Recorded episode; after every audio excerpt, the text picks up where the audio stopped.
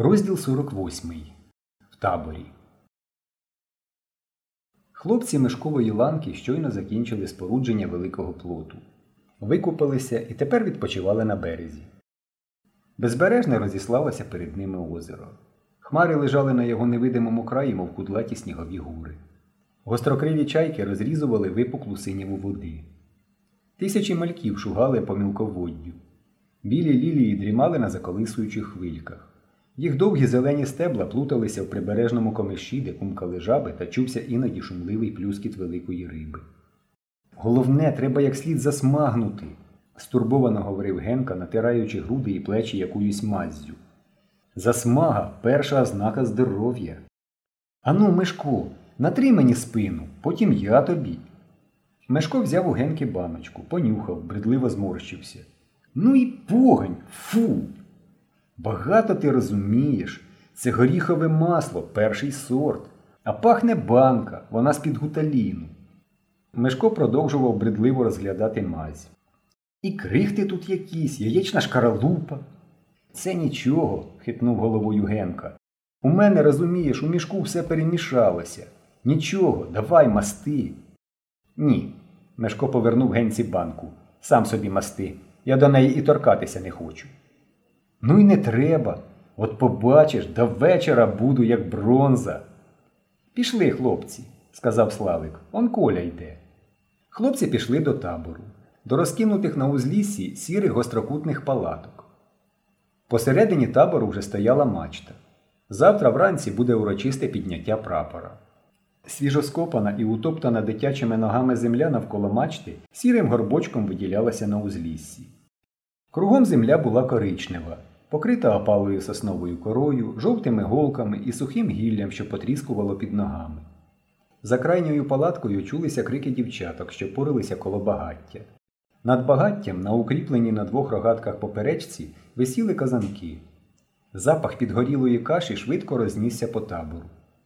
Чого вони горланять? сказав Генка. Дівчиська нічого не можуть робити спокійно. Обов'язково крик піднімуть. Проста справа кашу зварити, а вони галасують, мов бугая смажать. З лісу вийшов коля, оточений безпритульниками. Їх було десятеро, ті, що вже регулярно ходили на майданчик загону. Всі вони були в своєму лахмітті, тільки один коровін був голий до пояса. Цікаво, куди їх коля водив, думав Мишко. Звичайно, він одвів їх навмисне, доки табір влаштовували. До роботи вони не звикли. Доки влаштовувався табір, вони б скучили, а можливо, і взагалі розбіглися. Але куди ж він їх все-таки водив? Ви куди ходили? спитав Мишко у коровіна. Коровін скоса подивився на хлопців, що стояли осторонь, і тихо відповів У село. Чого? Лани дивилися, молодьбу. Він зітхнув. Ми раніше теж. І корова в нас була. Мишко захоплено поглянув на колю. Він стояв коло багаття, оточений дівчатами, і куштував кашу, сміючись і дмухаючи на ложку.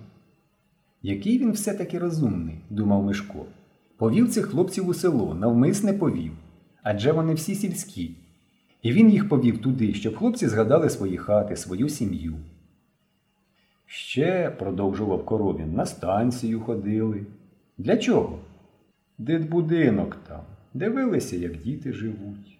Там колишні, він зніяковів. Ну, як ми зараз. Ну і як у них добре? Нічого живуть, непогано. Свій город мають. І в дитбудинок їх навмисне повів, подумав Мишко. Коля продовжував стояти біля кухні. Мишко теж підійшов туди.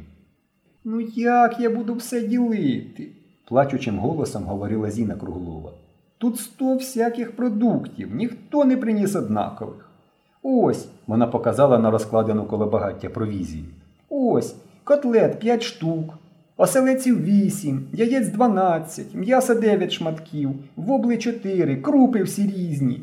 Вона ображено замовкла і раптом розреготалася. А друга ланка риби наловила шістнадцять пічкурів. І її червоне від спеки обличчя з маленьким кирпатим носиком стало зовсім круглим. Таке. розсміявся Коля. Дрібнувата рибчина. Але нічого, пообідаємо так, що тільки пальчики пооблизуєте.